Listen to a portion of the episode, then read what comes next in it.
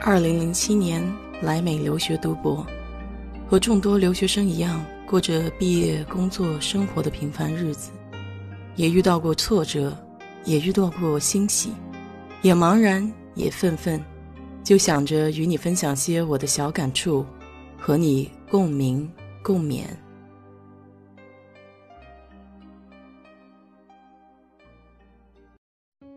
嗨，你好，我是 DJ 水色淡紫。今天收到一则通知，说是报税的时间可以延后了，从原本的四月十五号，现在可以延到七月十五号。我觉得还蛮开心的，因为我今年还没有开始报税。这每年报税季呢，我都是赶在前面报的，因为至少还能拿点钱回来。自从工作了以后呢。就越来越怕报税，因为每年都要交钱回去。今天就来跟你聊聊和钱有关的一些小常识吧。每年这个报税季大概是从一月底开始，然后截止日期都是四月十五号。什么样的人需要在美国纳税呢？首先当然是美国公民，还有拿绿卡的人。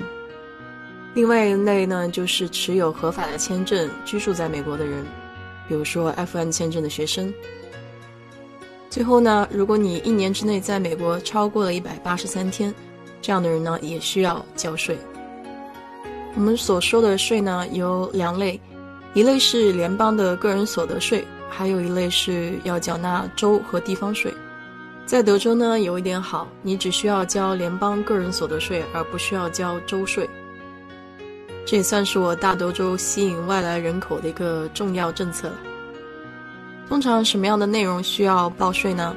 首先你的工资，然后还有一些理财产品的收入，比如说股票啊之类的，然后还有你房子的出售，还有租金所得，啊，还有你合伙企业的收入。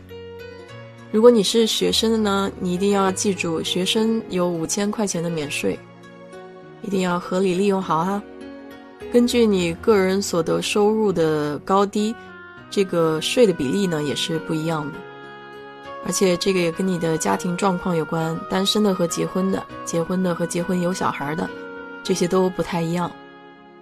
我们就拿单身的来做个例子吧。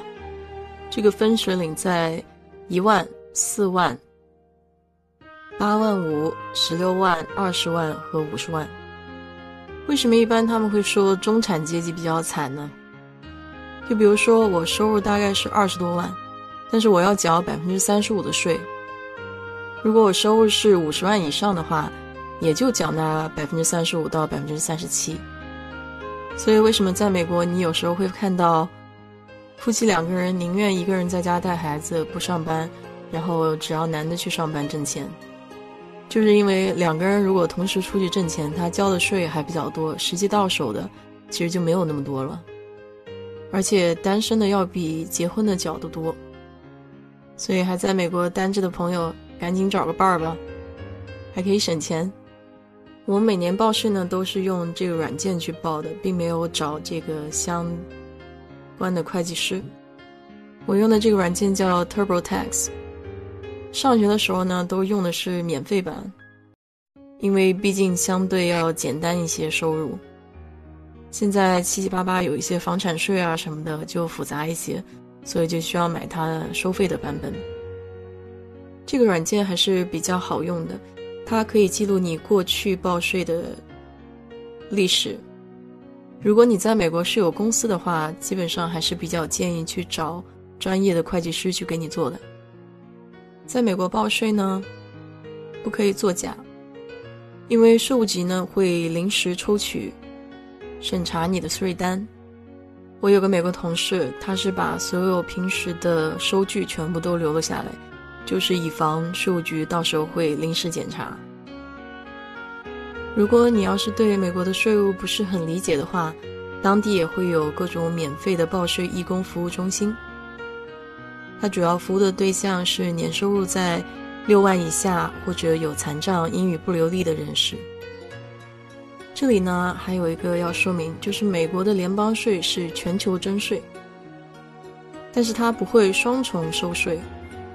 就比如说我在国外有公司，然后这个公司呢已经缴了当地的税，那么你在美国本地报税的时候，你就可以用外国税去抵减，他们叫 foreign tax credit。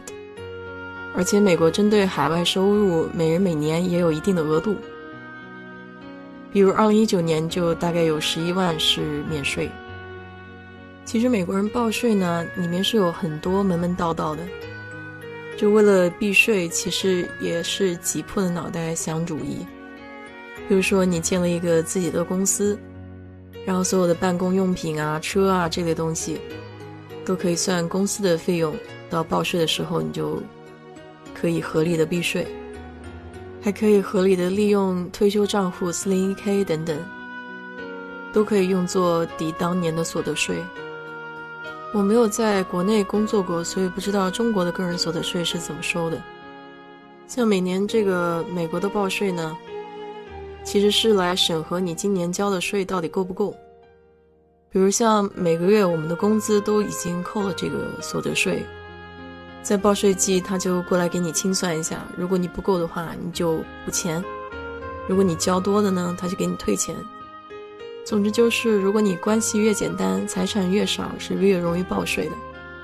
就像学生时代是最简单的，一般用那个软件两个小时就能搞定了吧。但如果你的情况相对复杂一点的话，这就需要花蛮长的时间了，因为有好多的东西你需要梳理。好了，今天就跟你聊到这儿吧。如果你对这个话题感兴趣的话，就在我的评论区留言吧。谢谢。